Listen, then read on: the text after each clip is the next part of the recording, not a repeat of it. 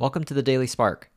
This is William Liao, where I share one idea every day on how to do our best work, create a thriving culture, and live a meaningful life.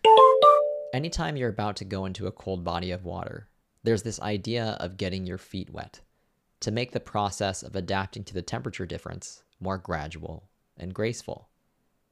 It's such a salient and relatable concept that it's become a popular analogy for handling transitions in any context. If you want to be a writer, getting your feet wet might be writing a short paragraph or blog post. If you're a musician, getting your feet wet might be learning to play a basic chord progression. In his book, Tiny Habits, BJ Fogg praises the getting your feet wet methodology. He suggests starting very small with any kind of new behavior that you want to adopt.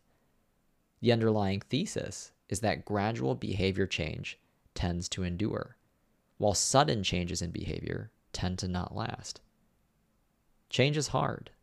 If you want to develop stable adaptations, stable behavior change, do it gradually. Get your feet wet. Start small and gradually increase your commitment over time. In the short run, it can be frustrating. In the long run, it will give you the best chance at sustaining the change you're trying to adopt.